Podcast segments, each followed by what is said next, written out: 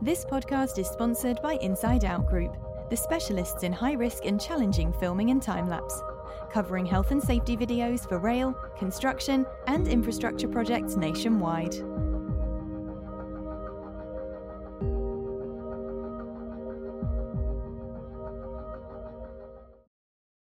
Welcome to this week's Safer Than Your Average. On the show this week, we've got Neil Fisher. If you look NEBOSH up in the dictionary, there's a photo of Neil holding a plaque that says, completed it, mate. Neil's done almost every training course you can imagine under the sun, and I don't know how he fits it all in as well as working on the railway. So, well, just got to hand over to you, Neil, just to introduce yourself first of all. Hi everyone, I'm Neil Fisher. I'm a health, safety and environmental practitioner on the railway.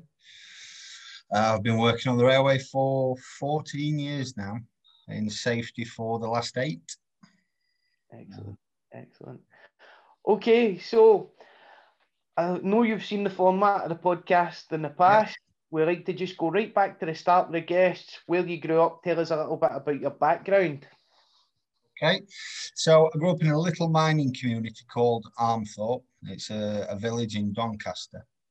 Mm-hmm. Uh, my parents are originally from Scotland. They moved down in the late 50s, early 60s. So all the men could go work in the mines. Um, and that's that's where I grew up. Typical mining community. Um, the men went to work, they came home, they got changed, they went out, and they had a few beers mm-hmm. that type of thing. Very close knit community. Um, when the mines closed, they were completely de- the villages were decimated. Things went into real bad recession, crime, poverty, drugs took a hold, that sort of thing. But you know, the villages are rebounding now.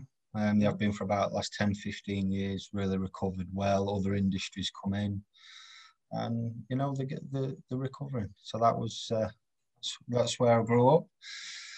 Um, family of four. I had an older brother.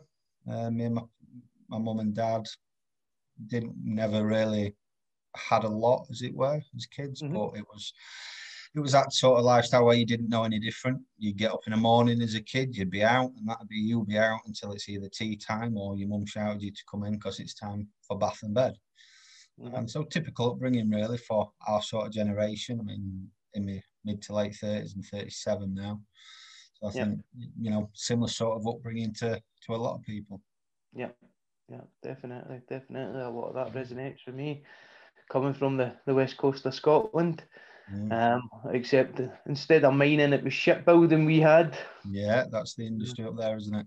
Yeah, it was at one time. It was at one time. so moving forward a little bit then, Neil, tell us a bit about your first job. So when I was at school, I was uh, what can I say? I was Jack the lad, bit cheeky as well as a lot cheeky. Um, you know, I thought I was the bee's knees. And you look back at yourself now, 20 odd years later, and you think, what a plank, wasted those years. But, you know, I had a lot of fun at the time. I'll say that. I had a lot of fun at the time. Um, so I left school as soon as I could leave. I left. Didn't really leave with any GCSEs. I didn't put any effort in. It wasn't that I couldn't and I couldn't apply myself. I just have a very, and it's still to this day, I have a very, very, very short concentration span. I'm not interested in something, it's over. If I am interested in it, I'll digest it and I'll listen to it all day. But at the time, I wasn't interested in school. I was just interested in going out with my mates, chasing girls around, that sort of thing, as you are at that age. So 16, I left school, no GCSEs. But I was quite fortunate in that when we did what was called, it was called Trident at the time, mm-hmm. work experience that you do when you're about 15. Went to a construction company called Henry Boot. Yeah, yeah, I know Henry Boot, yeah. And because I was a bit of a jack the lad, I kind of fitted in with the building trade at, at that time. And they, they told me, when you leave school, give us a ring and we'll, we'll sort something out for an apprenticeship. So I went there and I got a painting and decorating apprenticeship. And I mm-hmm. think that lasted for about three or four weeks. And at the time, it was the princely sum of £55 a week. And at, at yeah. first, I thought, you know, I'm rich. I've gone from £5 a week pocket money to £55. And then I can't remember if it was a friend or I saw it advertised somewhere, and they said, "Come work in the in this factory, and you can earn 130." And that that was just astronomical money at the time. So, in my infinite wisdom, being a know-it-all 16-year-old, I left the trade to go and work in a factory. Um, yeah. And that's kind of what I did for the next, say, 10 years ish. Just sort of drifted from job, you know, lived for the weekends, going out, having fun, as you do at that age. Mm-hmm. Um, and, yeah. You know, had a had a lot of fun doing that. Um, and then it was kind of got to an age where I just thought, you know what, I've got to start thinking about something here. As I'm getting into my early twenties, mid twenties, I'm not really going anywhere. And that's the time that you see your friends buying the houses, they're having children, and I'm still living for the weekend. And it was my uncle. He worked for a company called Grant Rail mm-hmm. at the time. And he, I always remember he showed me a wage slip. This is probably going back very early 2000s. He mm-hmm. showed me a wage slip where he'd earned £500 a week. Mm-hmm. And I, I, that just blew my mind. Absolutely blew my mind that someone could earn that amount of money. so, so I was constantly badgering him get me a job, get me a job, get me a job. It was called Plate Lane at the time. Yeah. Um, but he could never quite get me in you have to have PTS and all that sort of thing. Mm-hmm. So then I was I was working with a friend in some um, house renovating work. So we're doing decorating, you know, mm-hmm. knocking walls down, painting, that sort of thing. And working in Cleethorpes. And we we went out one night. We got a bit drunk and found ourselves in a little bit of bother on the way home. Um, and we we spent the night in uh, in uh, how shall we say just being a bit too raucous. And then the following morning, I was like, I've got to stop this. And then I heard about a company called Trackwork, which were quite local to me. Mm-hmm. And they were doing a, it was a government funded scheme. And you went to college with them, and it was 10 weeks. And in that 10 weeks, you've got your PTS, so your personal track safety to those that aren't familiar with the railway, yep. and your track induction, and they trained you up on small tools, plan, all that sort of thing. And you got a couple of NVQs thrown in along with it. Mm-hmm. Um, and I pr- pretty much really quickly on that course, I found I had a real passion for the, that environment. And I started excelling very quickly. And the trainer made me the team, split the class into two, and he made me the team leader of one half, another guy mm. team leader of the other half. And our team was always winning whatever we did. We were, we were always the best. At the end of the 10 weeks, the trainer came in one day and he says, Look, Trackwork normally just churn these people out and you go off into the world and you find your own jobs. However, Trackwork want to take five of you onto the books and start working, you know, to bolster the gangs that they have. Mm-hmm. I was one of the five. I was quite fortunate. So they put me in into one of the gangs, and you know, you come out of your training course, you think you're you think you're the bee's knees. Yeah, you think you invented. Old, you? you? think you invented the railway. You think you everything, yep. and then, then I think it was, in September two thousand and six. Mm-hmm my first shift was a Saturday night shift, which was a huge culture shock, and it was shoveling ballast. For those that don't know what shoveling ballast is like, I how I didn't put my back out on that shift, I don't know. It's, it's the old trick of you let a new you give a newbie a shovel and then you tell them to go and shovel some ballast, and the first thing you do as a newbie is you whack that shovel in as hard as you can, but it's going into ballast so it doesn't go anywhere, and you just jar your arms. So I did a 12 hour shift. And I think I must have told myself throughout that 12 hour shift it wasn't for me. It, you know, it was raining. It was, I had, uh, I had a supervisor on site that was quite notorious. He was called Barry the uh, Ape. Uh, and he wasn't called that for nothing, and he was. and it was just, it was such an enlightening experience. And then I started working in again with a team ex miners, just get the job done type of individuals. Yeah.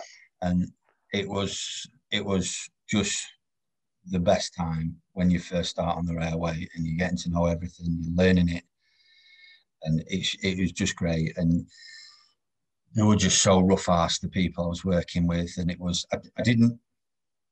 I learned how to fix the railway. I didn't think I didn't learn anything about health and safety in that time whatsoever because it was literally you went, you got it done, you went home. And at the time, my foreman, he was he was a character. His nickname was Beano. They called him Beano because he looked like one of the Bash Street kids. and he was he was very, very sort of highly qualified in rail qualifications, but he would never want to put his name on to paperwork just in case something went wrong. So I think I've been with him for about seven or eight months, and he said to me, "Right, youngin, I'm going to make you into a COS." For those that don't know what a COS is, it's a controller of site safety. Now, green as anything, don't really know. I've not really learned anything about this while I've been there. But I went in, I think it was when I finally did the course, I've been on the railway a year. So mm-hmm. I went in and completely, completely aced it. I don't know, don't know how it happened, but I aced. I came top of the class, highly recommended. All this sort of course that as well, yeah. Yeah, and yeah, it, it was. COS course for anyone that doesn't know is probably one of the hardest courses you can do in the railway. Once you start to progress beyond COS and the engineering supervisor, mm. you have that depth of background to be able to go into that role. But COS is probably one of the, the most difficult ones to crack. Yeah, and I mean it, the thing was, and when you start doing COSing, and it's you're talking mm-hmm. to a signal, and this was back in the days when yeah. yeah, this was back in the day when you had your little book, your RT nine nine zero nine, and you did it all mm-hmm. yourself. Nowadays, mm-hmm. everything's mm-hmm. planned and populated for you, but back then you did it yep. yourself. And if you had a single thing wrong, and you rang your signaler up and said, "Can I have X, Y, Z?" You'd either get the phone down, put down on you, or get told to go forth and multiply mm-hmm. and ring him back later when you got your facts right. But I took I took a real I took a real shine like it. That, yeah, they're they're they're an odd bunch signalers. They're they're either really really helpful or really really unhelpful. Um, but yeah, I just found that I sort of taking a real interest in that and a keen interest in that, and I was doing that for quite a while. And I think it was just coming up for we were and we were always the team that worked away, always to mm-hmm. get all the jobs that were away from home, and you know, as someone in the mid twenties and you're earning that sort of money because you're working ten hours a day, six days a week, and at the time. Mm-hmm. I'd moved back to my parents. I didn't have any financial outgoings. I wasn't married, no children at the time, nothing.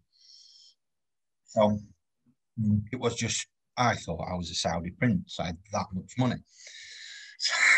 And that's it. Just it was just the life you led at that time, and it was yep. just we'd be in London a lot. We'd be all everywhere. At Weston-super-Mare was always quite eventful when we went there.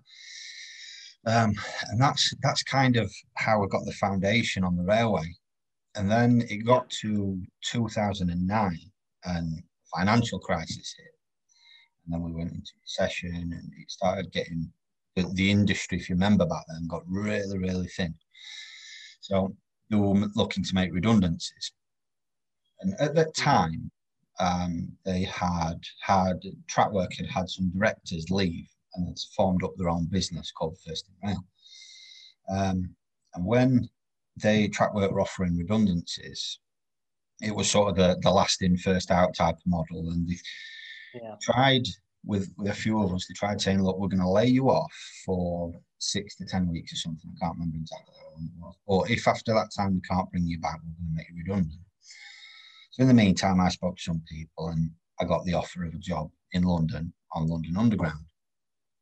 So mm-hmm. I said to Trackwork, I said, look, I don't want to wait the 10 weeks. Just let me take my redundancy now. Got this other opportunity. So that's what I did. And I went down to London, worked on the underground, kind of took a step backwards. I started back again in the teams, working just as a, a labourer. And uh, well, what a culture shock London Underground was. Yeah, it's totally different, isn't it? Yeah, it was just. And, and I stood on the platform the first night, and what they called the protection master gave his briefing. Mm-hmm. Now, at, at, this time, you've got to bear in mind, I'm a little railway worker from Doncaster. I've not had much interaction with other ethnicities in the industry. you go onto the London Underground, and a lot of the protection staff who do a tremendous job. But it was my first experience of listening to a Nigerian person speaking, and mm-hmm. I, I, didn't understand him. And I, I said to him after the briefing, I was like, I'm sorry, I'm from Doncaster. I'm not from sort of London. Could you repeat it? And it took me a while to get used to it. And when I did, mm-hmm. and it's just second nature now, but it's just that it's just that difference in in how people talk, and it was just a real big culture shock. And then to go on to the underground, actually working in the tunnels, and the first time I was down a tunnel, for anyone that's been on the underground, the tunnels whilst they're underground, quite close to one another. So there could be one open mm. that's going above you while you're working in one.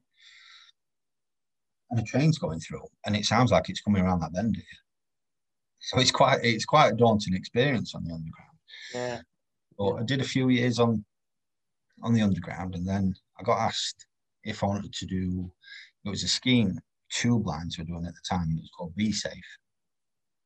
Mm-hmm. It was just like a, giving someone within the team a little bit of sort of responsibility, safety, just to take a step back and just have a look at things. So you'd have your protection okay. who would be in charge of the protection side of things and keeping you all safe from the trains.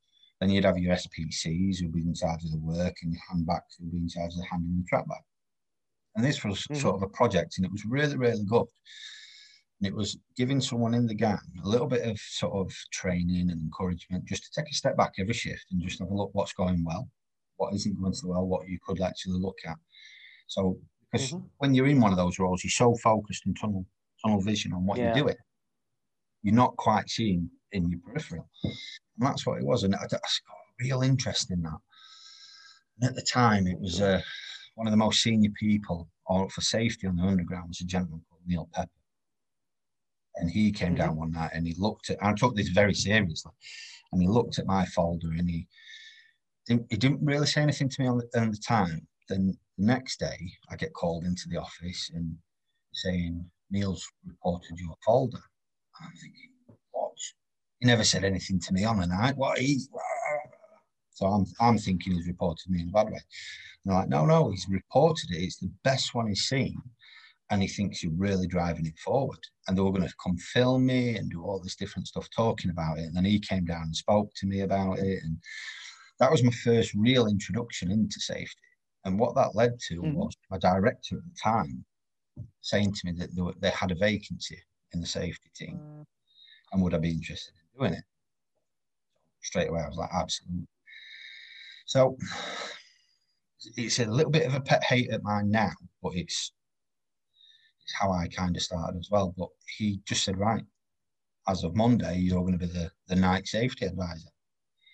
And that, that was my introduction. I had no safety training or anything like that. And it was that's that's how I drifted into safety. Um, and that was that was a challenge. That was a, a real good challenge on the underground. That was. Yeah. Mm. Oh, fascinating, fascinating. Mm. So, moving forward from there, then safety focused jobs. Mm-hmm. Talk to us a little bit about how that expanded from there. Where did you go from there? So it was a little bit. I thought I thought straight away, right? I want to do my NEBOSH. I want to do it well. Mm-hmm. Talking to people, I'd never even heard of it at the time. And I was like, "What safety qualifications and you've got? Have you got?" And they were like, "NEBOSH." And I was like, "Oh what?" So then they would explain National Examination Board of Occupational Safety and Health. I'm like, what is that? So I started looking into it and I thought, wow, there's there's no way I can do that. Absolutely not. So I thought about mm-hmm. it spoke to the director at the time, and it was very much of the, the mindset, look, you're just starting out. Get some experience and in six months, a year, we'll we'll discuss it again. So then I started that's I think that was my first real sort of brush with what we call imposter syndrome now. And I was like, I, don't feel comfortable um, calling myself a safety advisor without any formal grounding. I've got experience in the work, absolutely, but having that safety knowledge, mm-hmm. you know, if people ask you about legislation, I had no clue back then. Mm-hmm. So I mm-hmm. thought, right. So I looked at it. I looked how much it was going to be, and there was a place close to where I lived at the time. And I was living in Kent at the time um, that, that did the course. So I thought, you know what? I'm going to do it. Self-funded it, and I did it. And well, that was just like a, a an epiphany moment for me.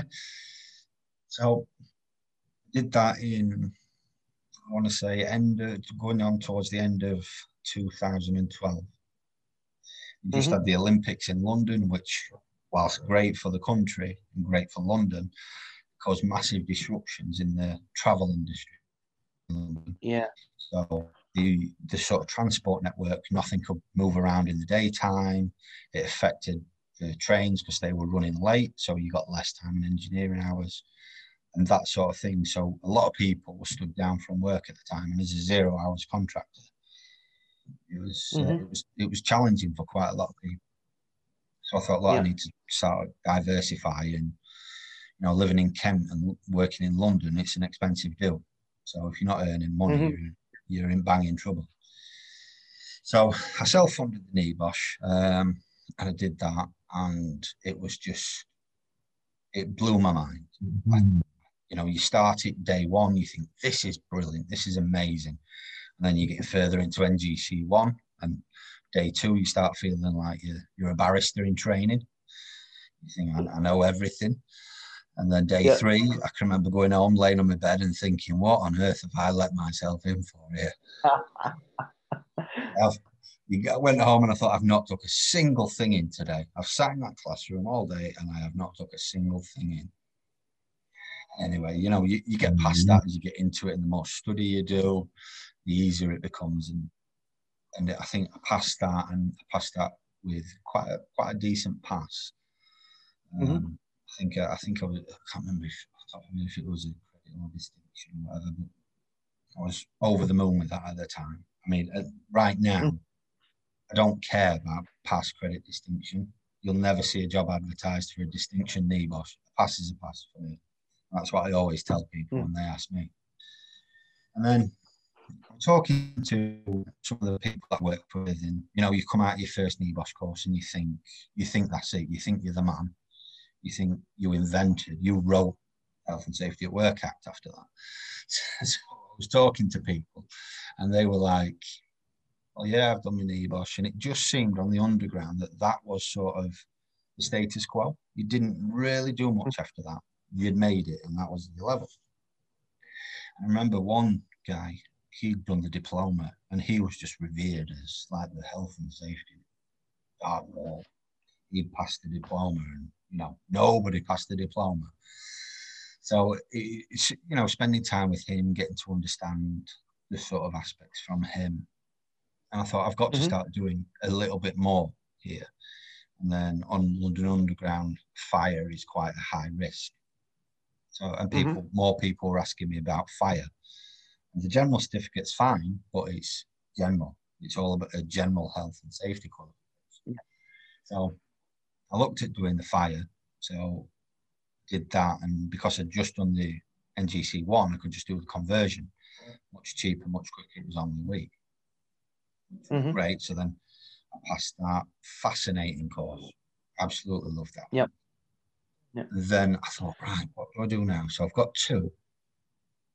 And then we started talking about environmental. So I thought, right, I'm going to look at the environmental certificate.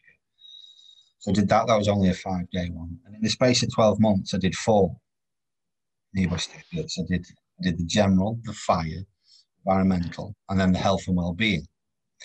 Yeah. So that was that was the 2012 going into 2013. Um, I, I thought at the time, I thought, right, I've done four. I think I'm ready for the diploma now. Right. I've, done as much as I can at certificate level. I want to go for the diploma. So I looked, start looking into the diploma, and at the time it was six thousand pounds. It was just mm-hmm. absolutely. I, I, had a house in Kent by myself, working in London, paying for your own fuel, that sort of thing. There was just no way I had mm-hmm. six thousand pound at the time to fund that. So I was like, what else can I do? So then I started looking into the MVQ. And yep. the MV, NVQ, I think it's such an underutilized route now. Mm-hmm. Because degrees or there's the new NCRQ qualification. The, the, the NVQ is kind of getting left behind. But at the time, I looked at it and I remember signing up for it, and it was like a quarter of the price of what the NEBOSH diploma was. Mm-hmm. It was a pure financial decision. I can remember signing up for it, and because it's all online portal, I thought this would be really good. I'll be, able, you know, work at night time, so I can do a lot of studying in the day, that sort of thing. And I can remember looking at the the list of criteria for it. The is it ten or twelve categories, and I was looking at it, and I was like, "What are they? What are they asking for? What is this? I've got no clue what this is." So I had that, you know, that that moment of stamping the feet, like I can't do this. this? But then you start looking into it, and it's well, it's actually that's what I'm doing because of that, and I'm doing that, and and you know, you you build your portfolio of evidence, and you write your reflective account for each one. And I got through that pretty quick. I think I'd done it in space of three or four months and then it got that wow. sort of yeah yeah that that sort of took me to say coming up to end of 2014 is when I finished it. Mm-hmm. And I'd made the decision at this point that I wanted to move back to Doncaster. Wasn't mm-hmm. working for me in Kent anymore, and I wanted to move back. So I, had a, I thought it'll be a simple transition. And the company I worked for, so ask if I can transfer there, not a problem. So they agreed, but they said you're not transferring back until we've got a replacement. So this was in the January.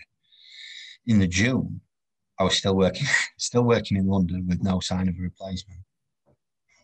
So put the CV online, and I got got called pretty much within the first week, asking if I'd be interested in a contracting position with Network Rail was like, mm-hmm. yeah, I'll, I'll have a chat about it. So I went to see um, the project manager about it. We had a bit of a chat, and it just sounded like a really, really good opportunity. It was trying to get back to Doncaster. It was more money than what I was on. Just great, a great opportunity.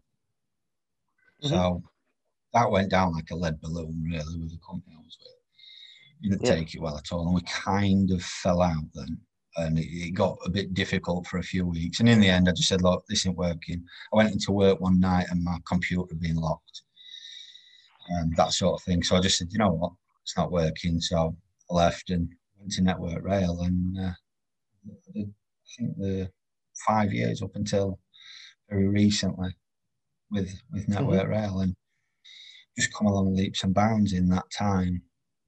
And we've done very active on social media all through that five years as well on LinkedIn, posting a lot of the great work that you were doing, being out there on track, stomping the mm-hmm. ballast, having a look at what was going on, and proactively going out there inspecting works. So it was really refreshing Absolutely. to see that. It was one of the reasons I asked you to be on the podcast was your big social media presence. Yeah, absolutely. I mean, it was. I first became aware of LinkedIn when I was on I was on my first NEBOSH certificate. And someone on there, mm-hmm. he was he's quite high up in the military and he was sort of transitioning to coming out. So he got all his is it UCAS points or something like that. So he was doing yeah. moving into the safety field. And he said to me, he says, uh, Are you on LinkedIn? Oh, is that, is that some sort of dating site or something? It's like it's like no, it's like Facebook, but it's uh, it's a professional platform. I went, no, not a clue what that is. So I didn't give it any more thought, and then I think a few months after, I thought oh, I'll give it a look, and I signed up for it. And at that time, I was very much a different type of professional in that I thought I wasn't one of the people that would post a lot on social media. I wouldn't be drawing attention to myself in that sort of way. I was very much a I'll let my results speak for themselves and that type of thing. So I started off on LinkedIn like a lot of people do, you know, just looking at other people, seeing what they're doing, looking at other good stuff. And at the time, I mean, I'd, I'd look at things and I'd be like, am posting that for? And you know, you're just showing off sort of thing. I think that that was a bit of sort of immaturity on my part at the time. And then I sort of started maturing as a person and as a professional and just started using LinkedIn a little bit more.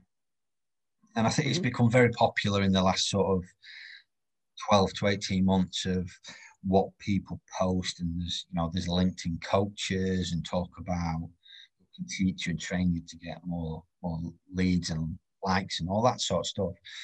Um, but it was, that was, it's, it's never really been my bag. I just literally post about things I'm either thinking about, working on, or doing or reading at the time. And it, it's just really seemed to resonate with a lot of people. Um, and and yeah, it's just become more and more more frequent. And I mean, I, I love the platform. I think it's great. It's great for interacting with people. It's horrifically bad with the trolling and stuff that goes on. But I, I suppose that's just the downside of any social media. You know, it don't matter yeah. how positive your post is. There's always someone that's yeah, going to post. There's always someone negative, isn't there? yeah, and it's it's it's just it's it's getting past that. And earlier, like a few years ago, I'd argue with people, and, but you just can't win. You can't win with someone that's on a yeah. So, it, but it used to get to me, and I remember about I'd say it was last year sometime, and I thought, do you know what? I've just had enough. I can't be bothered with this anymore. So put a post and saying, look, I've enough of this with social media platforms. I'm going to cancel my Facebook. I'm going to cancel my LinkedIn. If anyone wants to keep in touch, message me your, uh, your email address and we'll exchange emails and we'll we'll keep in touch. So I deleted my Facebook. I've never looked back from that. I've never even regretted that once. And let's mm-hmm. say I, if I said I posted that post on LinkedIn about Tuesday, excuse me, I didn't go on again till let's say the weekend. When I logged back in, I had like over a thousand messages from people. And it was like lots with just email addresses, to be fair. But then there were lots mm-hmm. and lots of people that were saying, look, we've never spoken. I don't know you. We're connected somehow on here, but I look at what you're doing. I find it inspirational. Um, really, really want you to reconsider. Um, I think if you if you go, it'll be a couple of hundred of these, and there were people that sort of I looked at on the platform as sort of peers and sort of mm-hmm. on the same sort of level who were saying the same thing. Oh, we're, we're looking at what you do, and we'd really want to do that how you do things, and we take a lot of inspiration and ideas from what you do. And I just thought to myself, I was, I was reading it, and then there was a lot of younger people as well that were coming through into the safety profession that were saying, look, we really need people like yourselves, that sort of that next generation will stay and teach us how to control what to do. Mm-hmm. I found that really, really humbling. And I mean, really humbling because in my head, I'm just a simple lad from Doncaster who works hard to get what I've, where I've got to. But mm-hmm. to see that I'm actually influencing people in that way, it made me yeah. stop and think, look, Neil, just just get over yourself. It's some people sitting sitting on a keyboard, writing a few things. You know, don't let it bother you. So mm-hmm. I've kind of moved on from that now, and I don't really, you know, you get dragged in sometimes, don't you? Yeah, but I try. I, I, just try not to. And if if it's something particularly nasty or particularly harsh, I'll just delete that comment or delete yeah. that person or block them. And that's just that's just how I try to take it forward with with LinkedIn. But I think it's a it's a great platform. It really great is. platform, absolutely fantastic people often ask me, how did you get that person to be a guest on your podcast? And I said, I messaged them on LinkedIn. How else did you get them? Yeah, just ask there's, no, there's no some secret phone book of people that will star on your podcast that you, you look up page 32 and say, oh, I'm going to get him this week. You just yeah. message them on LinkedIn and say, sure, yeah, I'll do it, no problem. Absolutely. That's how and we get this one up. No. Yeah, it is, isn't it? It's, it's just, it's such a such an amazing platform and I think, say, in the last, think it was 2018, there's been a couple of sort of real definitive moments in my career that's that's really changed me as a professional since then. Mm-hmm. Um, and, and it's all been because of LinkedIn. There was one, I, I, went to the health and safety laboratory in Buxton to do a Yep. training course, Yep. and it was it was when NEBOSH had just released the Health and Safety Leadership Excellence course. Mhm. Now I know that that course can it it can get a lot of scorn online because people say it's a one day course. How can it teach you to be leadership, an excellent leader? It's Mm. not. I always explain it's not about that. It's not what it's about. But I went there and I did that course, and it's one day, but I don't know whether it was the amazing facilities, the amazing trainers that had there. It was the two Janes, the senior psychologists um, that were doing the course. It just resonated with me so much about the content in which they were teaching you, about the listening to people. Sounds simple, but too often in this day and age, we don't listen to understand. We listen to respond. Just listening to someone and wait for them to finish so we can say our piece rather than listening and understanding what is being said. And that's something that I really did take away from that. And then there Mhm. was a couple of other things. So I started, that's, I've always read a lot, always read. Uh, ever since I was little, ever since I can remember. I don't know where it's come from Mhm. because as a child, I was never pushed into reading by parents or anything like that, but I always have. From there, I started just reading more into that sort of subject matter. I saw, I don't know where I Mhm. saw the book or how I, how I got referred it or anything like that, but it was The Relationship Factor in Safety Leadership by Rosa Yeah. Antonia Carrillo. And I read it, Mhm. and it was one of those books that it's going to forever remain on my bookshelf, and I'll probably read it once every year, just because it's one of those books you can take something away every time you read it. And it was just, I was reading that book and listening, reading Rosa's advice and guidance and her experience. It really resonated because this sort of listening and psychological safety type of um, thing that we're doing now more and more. Mhm. I've been doing in some way for a, a few years without actually realizing what I was doing. So that really resonated with me. And another one that's really, really made an impact with me this year is um, from Client Compliance to Care by Clive Lloyd. And I've seen these advertised on LinkedIn and stuff like that. And the reason I refer to LinkedIn with this is when I've done a post about the relationship factor, Rosa Mhm. commented and messaged them. Same with Clive. And I've, you know, I've messaged them. We spoke quite a bit and comment on each other's posts and things now. Being able to have that interaction with authors of that sort of material on a social media platform is fantastic. It really is. And it's those those pieces of work by those two are quite seminal, I think. And I think Mhm. those should be sort of considered in the same context as Erik Hollnagel and Sidney Dekker. And I give them that much credibility because it's just I haven't read them and they're not massive books. They're only like over hundred pages each. But that just if we all adopt some of that sort of information and guidance that they're giving, I think we could make such a massive more massive difference. And uh, certainly for me, using the platform of LinkedIn, I do get quite a bit of uh, coverage with talking to people and giving advice and getting advice myself. Yeah, yeah. Yeah. And some of the stuff that I've seen you post as well, Neil, you're very focused on making it good for the end user, making it good for the guy with the shovel, making it good with the guy carrying out the work at the front end that's out there doing the job. And that's the best passion that you have in safety is to be able to look after your people that are out there doing the work. Absolutely, because they're the ones at risk. The, the people in the office, you know, I, I spend far too much time in the office. I do. Uh, but I think it's a necessary evil. as safety concern. There is that element of it. You have to do stuff in the office. Mhm. But the worst you're going to get in the office is you're going to trip over a cable or you're going to cut yourself on a bit of paper. Mhm. Out on site in the railway, it's a dangerous environment. Working Yeah. with electricity, you're working on tracks where trains could be running at 125 mile an hour. You're working with equipment Yeah. that's quite dangerous if you don't know what you're doing. I mean, I've personally, I've had quite a nasty accident myself on the railway, and that was a big, a big turning point for me in my mindset of, you know, actually, we need to start looking at things. It was, I Can you share a little bit of the circumstances around that as well, now? yeah, absolutely. It was we're going back to about 2008ish, I think. I remember it was a February. I remember that because it was bitterly cold. And we were up mm-hmm. in Port of Tyne. And it was, nice. we were doing a job that's called, we were moving a buffer stop. So we weren't on the main mm-hmm. lines or anything like that. We were in port, in the port area. And all we had to do was extend this buffer stop by seven meters. So it was literally cut into the rail, drag it out with a machine, put some sleepers in, seven meter closure rail, job done.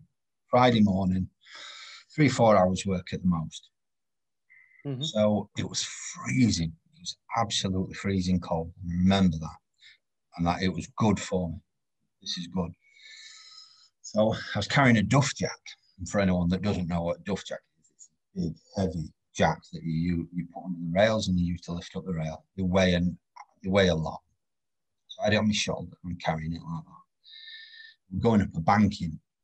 It was against all the principles of health and safety, safe access and egress. But we're climbing up this banking and it's all ashy.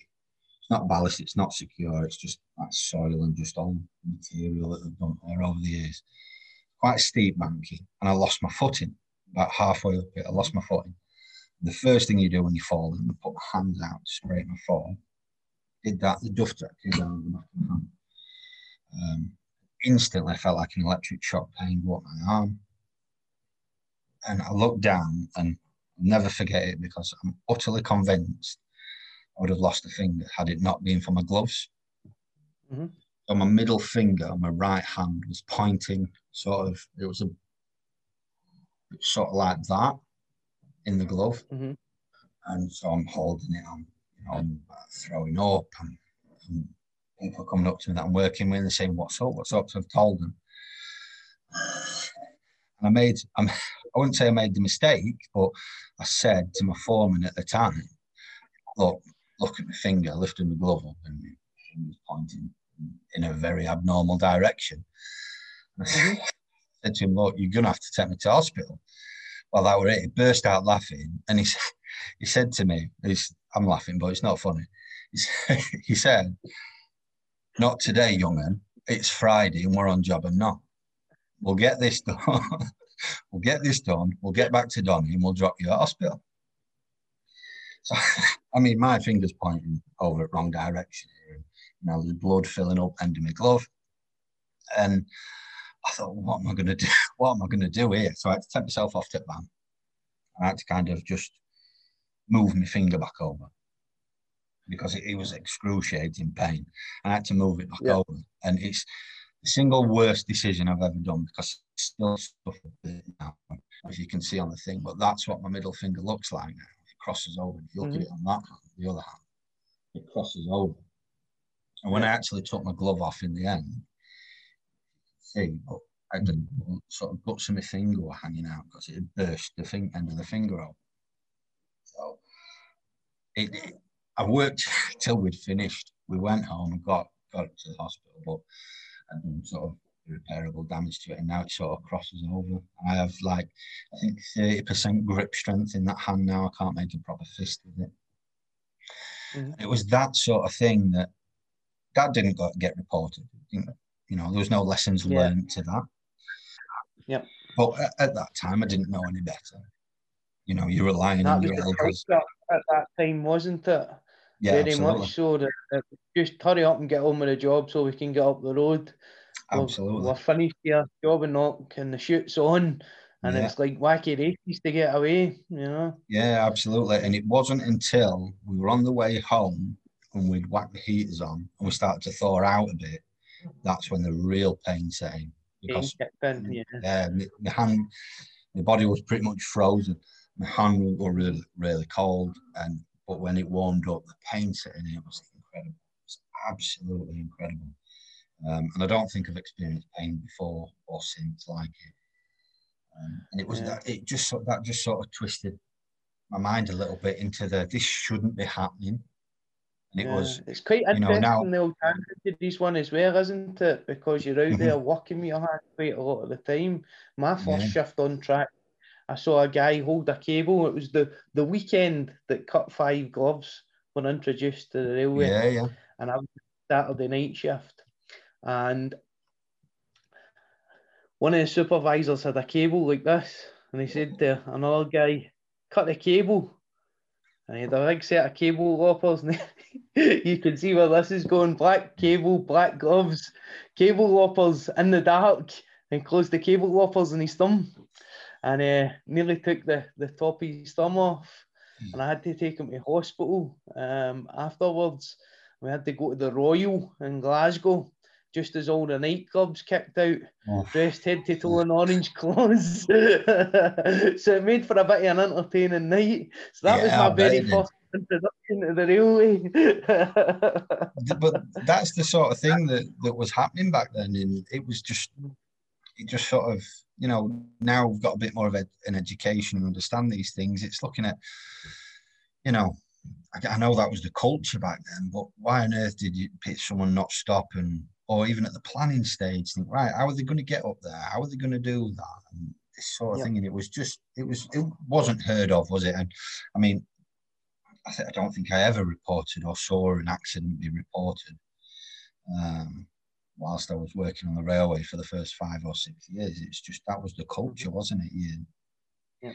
Ex miners, you know what I mean? They, they were a lot different breed there was a fear of being a zero hours contractor as well. When you yeah, work in the rail, it's a very different environment. The civils gangs that work in a, a van almost become like a little family. They pick yeah. each other up on the way to work. They all turn up. They get their stuff loaded up. They go out to track. They'll go to the local takeaway, get their takeaway, yeah. and sit wait before the the shift's on and then start and then they finish up together and all travel home together. And yeah, it's probably the only that they'll see for the shift because their family are all in bed. Yeah, absolutely. I think when you're working in a gang, you spend more time with your, the rest of your gang than you do your own family, don't you? And especially if you work away from home as well, that it becomes your family very quickly. Um, mm-hmm. And it's that not wanting to admit that someone's made a mistake potentially, and that's why you've ended up in the situation you're in. Um, the, you know, there's still elements of that. It is still yeah, out there. Yeah. It's out there, but I think I think my sort of ethos on how I conduct myself and sort of take my profession. It's, it's it is all about the end user because without the end yeah. user, the boots on the ballast, there's nothing that gets done. Absolutely yeah. nothing. Projects live and die on having the right people in the right place at the right time, don't they? Absolutely, absolutely. And at the, I mean, at the moment, there's such a lack of really sort of skilled workforce because a lot of the workforce have left.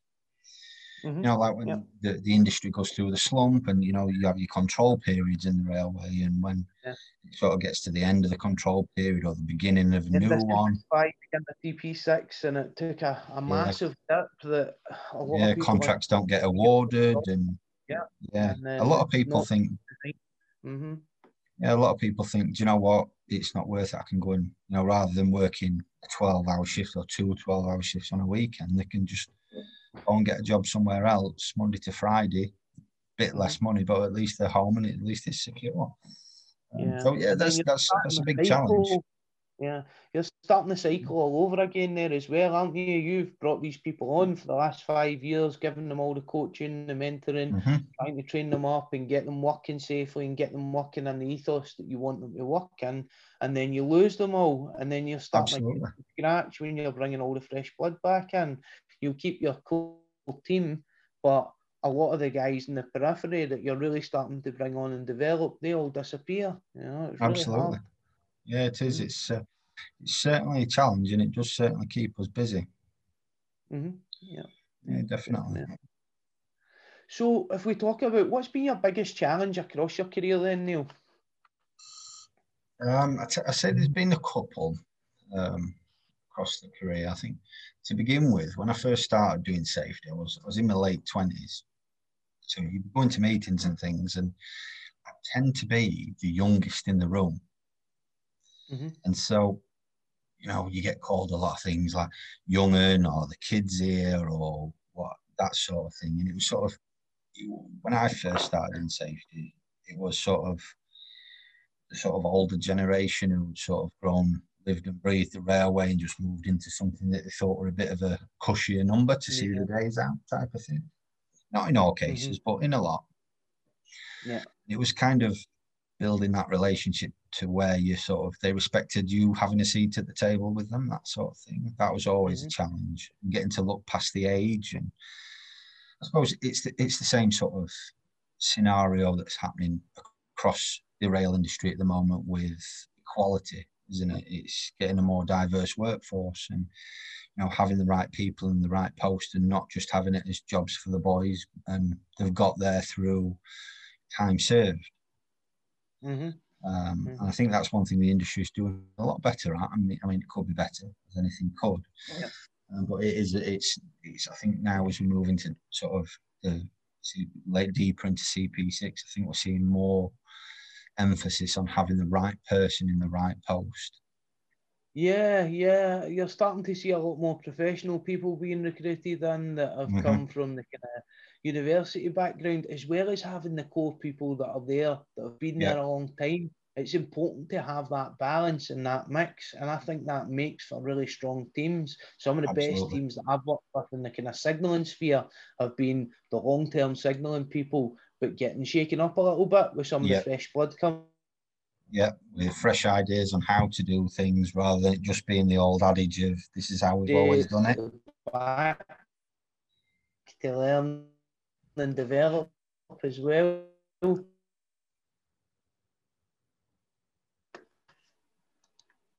I've lost you. Ah, yeah, I think you're back.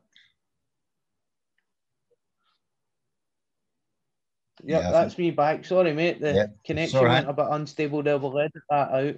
Yeah. Uh, I, th- I think another challenge that I've faced is sort of so sat with myself in that I'll have times, I'll have sort of really, really strong periods where I'll do lots of development and things like that. And then I'll have a bit of a sort of imposter moment that creep in and I'll be like, am I really as good as what I think I am? Should I, you know? And then you start being a bit self-critical and self-doubt. And don't get me wrong, when I'm at work, I walk into every room as myself. I don't try to be anything I'm not. I don't have airs and graces. I'd like to think I don't carry an ego. Just try to be myself. But then, you know, you start thinking, yeah, I'm cut out for this. And I'm sort of in a, I don't know, I, I'm in a bit of a quandary of where where to go next with my career because I'm still enjoying, really enjoying the frontline stuff. But then, like two years ago, I'd have been absolutely mm. adamant and focused that I want to be on a in a head of safety role or health and safety director role. I know mm-hmm. I could do that role, standing on that sort of role, standing on my head. But is that what I want to do at the minute? Am I going to be happy? Because once you sort of reach that level, that's quite a rarefied air, and it's not really that much time to get the boats on and make a difference with the end user. Mm-hmm. It's more strategy and you know the long, longer term goals. So I think that's certainly a challenge for me at the moment, thinking about where I want to be. Um, and I've kind of just put that on the shelf. I'm happy in what I'm doing right now. Mm-hmm. Until I'm not happy, I'll just I'm just going to continue on, um, keep making a difference to the front line uh, and that sort of thing. Um, but whereas two years ago I'd been adamant, uh, within three years I'm going to be in a health and safety director's role. Um, and yeah. you know, I'd, I'd, I'd, interviewed for those sorts of roles, and I've been successful a couple of times for senior positions and one head of safety role. And for whatever reason, we couldn't agree terms. And it was just, mm-hmm. I'm a big believer in what's meant to be will be. When the time's right, something will present yeah. itself, and that's that's how I'm sort of approaching um, my, my future sort of career progression in terms of job um, in terms of personal mm-hmm. development, I've, my personal development plan changes quite frequently. Um, and I think I'm going to, over the next couple of years, take a bigger focus into the environmental sphere. sphere. Um, I've got chartered in health and safety. I think I'm going to try and work towards that in environment as well. Uh, I've just started mm-hmm. uh, the NEBOSH diploma for environment. And yep. I've, I'm finding that really, really refreshing. Because tough course as well, isn't it? Yeah, you, I mean, you know as well as I do, we read the same health and safety stuff hundreds, if not thousands, of times over the years, and it's just it's refreshing to be reading new subject matter and learning new subject matter. Um, I'm really, really enjoying that at the moment. So I'm going to take that, pursue that. I think over. Got my exam in January, um, so mm. cracking the books for the next couple of months on that. Um, but in terms of career progression, I'm just going to keep doing what I'm doing, turning up until not happy with it anymore, or I just fancy a change. Yeah. So, what role are you in now, then, Neil?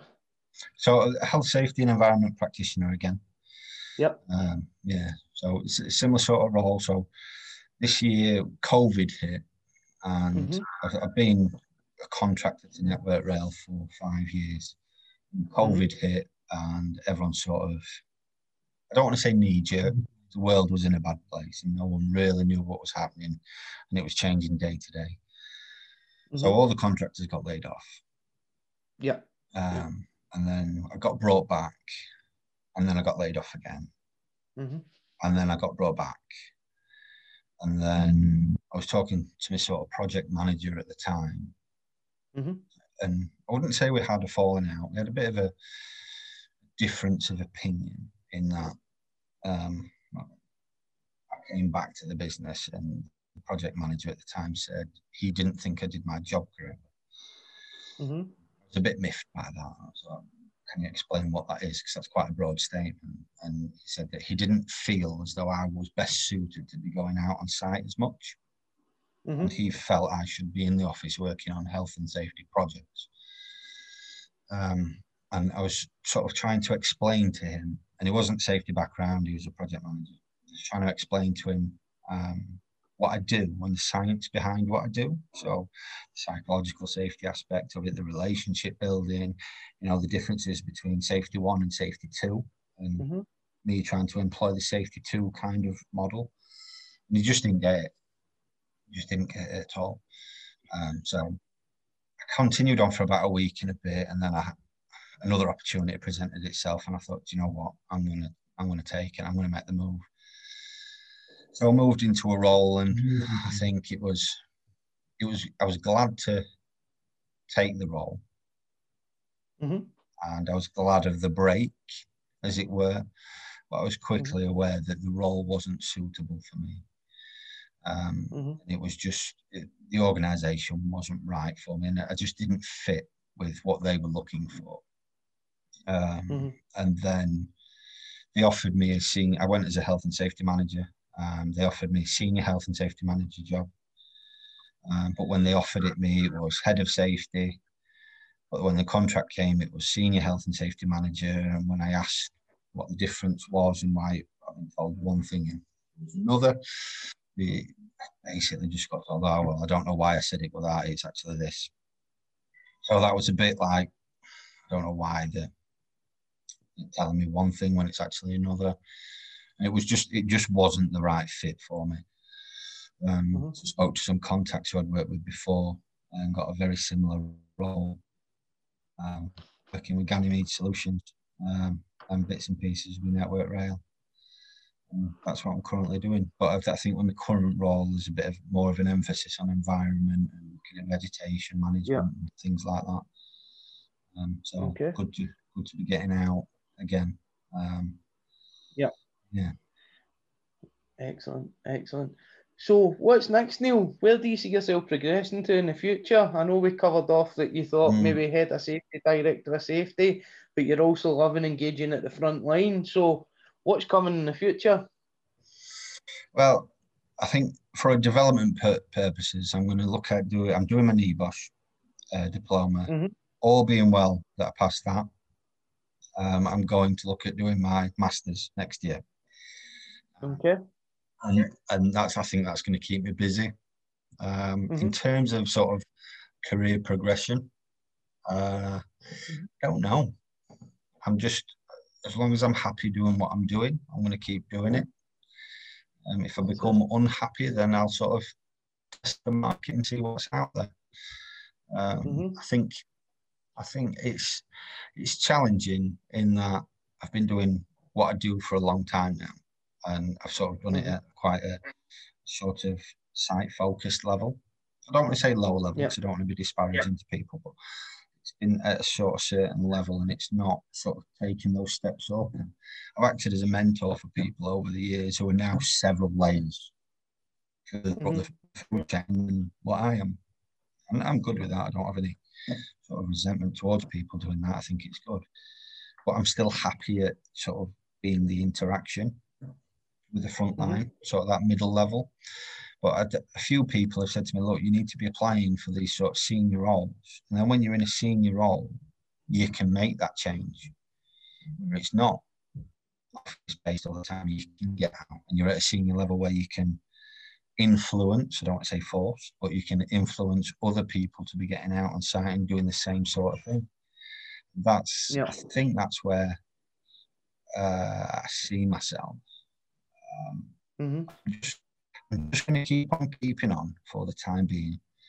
Look at getting mm-hmm. my education to a point where I think you know what, I'm all right for a little bit. I don't think I'll ever be fully happy or satisfied or content because I've got such a curious mind. I want to know and understand and learn constantly. Um, mm-hmm. In terms of progression, I think when the right opportunity for me is there, it will present itself and it'll feel right. Up to now, yeah. it just these other roles haven't felt right. Mm-hmm. Mm-hmm. Okay, perfect. So, what advice and guidance would you give to someone starting out in health and safety as a career today? Oh, I get I get this question a lot. I get at least a dozen of the, this question every week by people who are wanting to get into the industry or, or start in the profession. I think it's firstly you need to you need to ask why ask yourself why you want to do it because this isn't a job that you can just play at. It's not a job that mm. you can just do. I don't mean it disparaging to you know people that work in supermarkets, but if you are you can't this isn't a job where it's just you go and put things on a shelf and forget about it and that's it. Health and safety, once it gets into your blood, it's in your blood and it's not a nine to five. It's mm. it's a twenty four seven. And I think that's that's one been one of my real big challenges over the years is switching off. I've mm. always struggled with that. And, you know, you don't want to not answer your phone at 10 o'clock at night because you think in your head that if someone's ringing you, they need you. and it's that sort of that sort of thing. But you get almost what, addicted to it, don't you? Absolutely. Phone the morning, the phone's going, everybody's sleeping, and you're up taking calls. Right, okay, yeah. what's happened? right, writing emails constantly. I think think certainly with my family here, um, if I'm writing emails when I get home, I very quickly get told by my missus, look, this is my time now. This is the family's time. Mm-hmm. Um, mm-hmm. And with a four-year-old daughter, you don't, you haven't got time to be writing emails, all over wanting to play nurses and doctors. So it's yeah. about having that discipline to, to be able to mm-hmm. switch off. But in terms mm-hmm. of um, guidance for people looking to get into the industry or people that are just starting mm-hmm. out. I think it's find yourself someone that's an existing professional, whether it's at your company, on LinkedIn, the IOSH mentor scheme, whatever it is, and just talk to them. It doesn't have to be, you know, anything big, fancy, extravagant. Ask to go for a coffee with them and just pick the brains about things. Talk to them, gain the knowledge. Um, and I know there's this this sort of cycle of an issue of I can't get a job because I haven't got experience. I can't get experience because I haven't got a job with safety, and it's a difficult nut to crack that one. But what I'd advise anyone is get on Google, Google health and safety consultancies in my area within whatever's commutable for yourself, whether it's five miles, mm-hmm. 10 miles, 15 miles, and drop them a message say, look, I'm mm-hmm. I'm wanting to get into health and safety. Is there any way I can? And I know it's not for everyone, but if you can spare an hour, two hours a week, or you can volunteer with these companies. What health and safety consultancy isn't going to want, even if it's simple stuff like filing stuff or just looking at things for them, having that experience in your CV will stand you mm-hmm. out, stand you in good yeah. stead because at least it's showing you have some experience and also educate, get yourself educated. And I'm not saying you know do the big fancy expensive qualifications and get all the titles. Start off small. Start off with a one day course, a triple STS, a site supervisor safety training scheme, or site managers training safety training scheme, or one of the IOSH qualifications, like the supervising safely, managing safely, and they'll give you a taster of if you go into yeah. say supervising safely course or managing safely course, you'll get a taster very quickly whether that whether safety is for you or not. Yeah. If you dive straight into an NEBOSH without having any sort of grounding whatsoever, it can be very overwhelming. And of course, NEBOSHs are great to have, not just NEBOSHs, but any sort of safety qualification of that level. Um, and it's just just never think you've made it. Always keep learning, and just I say I say this to people, and it, it sounds like I'm it's detrimental, but it's not. Use people, use people with experience. Don't have to be safety. Whatever industry you're in, go and speak to someone that's done it for 10, 15 years because they'll tell you exactly how things are done. You know, you could mm-hmm you could read something in a book. Look at the railway. Look at how many standards there are for how we should do things. Yeah. If we did everything to the standard, very little would get done. You read a standard, and then go and talk to someone that actually does it, and they'll tell you the work as planned, work is actually done. And there's often a disparity between it. And it's not that yeah, it's being done unsafely, it's just it's more practical and it's it's just getting that understanding for how health and safety works in your industry because every industry is different and the railway is a very unique beast in its its own right. Or in health and safety in general um, we did a bit of a, a thing a little while ago with NEBOSH and it was what do they call it? It was it was a guide that NEBOSH published and it was the interview about 25 of us. Um, mm-hmm. And it was all about what advice we'd give to people starting out. And there was, um, a whole broad range of people that spoke in it, you know, high level professionals all the way through. And I, I, mean, I looked at it and I thought, what on earth am I doing in this sort of category? but it, it, was it was really good, and the name of it's escaped me. Um, it'll come back to me. Um, and, and that was the same thing. And it was just digest as much information as you can. There's stuff, much in, I mean, we're in 2020 now, there's so much stuff online.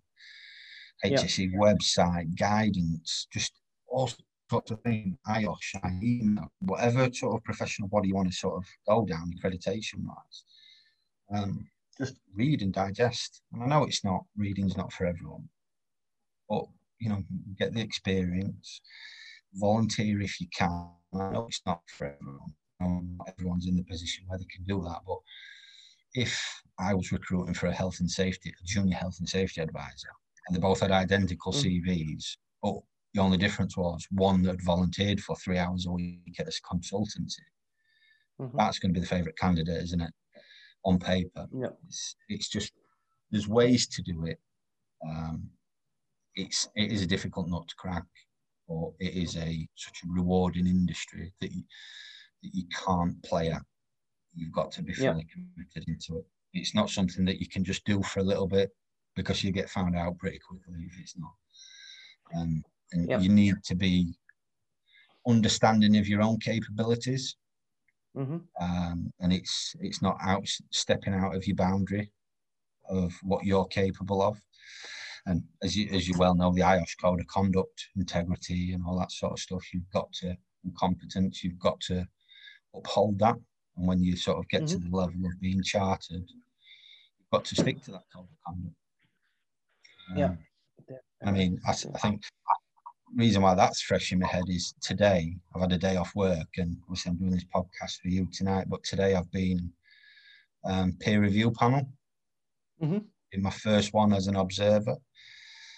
Um, obviously, can't confidentiality can't go into too much um, detail about it, but that's been really, really good. I've, I've took a quite a lot from yeah. that today and got a real good feeling of you know giving a bit back.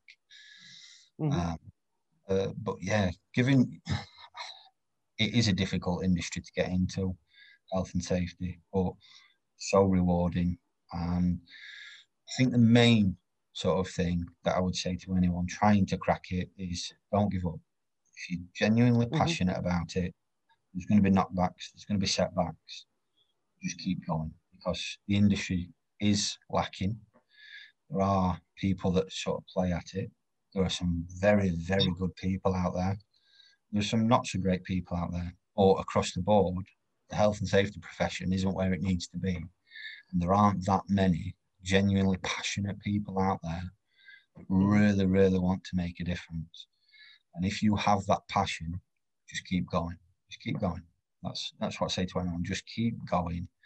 And eventually, if you keep knocking on the door, someone will open it. Brilliant. Thanks, Neil. Appreciate that. And thank you very much no on behalf of the viewers and listeners, the Safer Than Your Average, for coming on the podcast and giving up your no time. Problem. We really appreciate it. I found this conversation fascinating. Thank you. Yeah, no problem. This podcast is sponsored by Inside Out Group, the specialists in high risk and challenging filming and time lapse, covering health and safety videos for rail, construction, and infrastructure projects nationwide.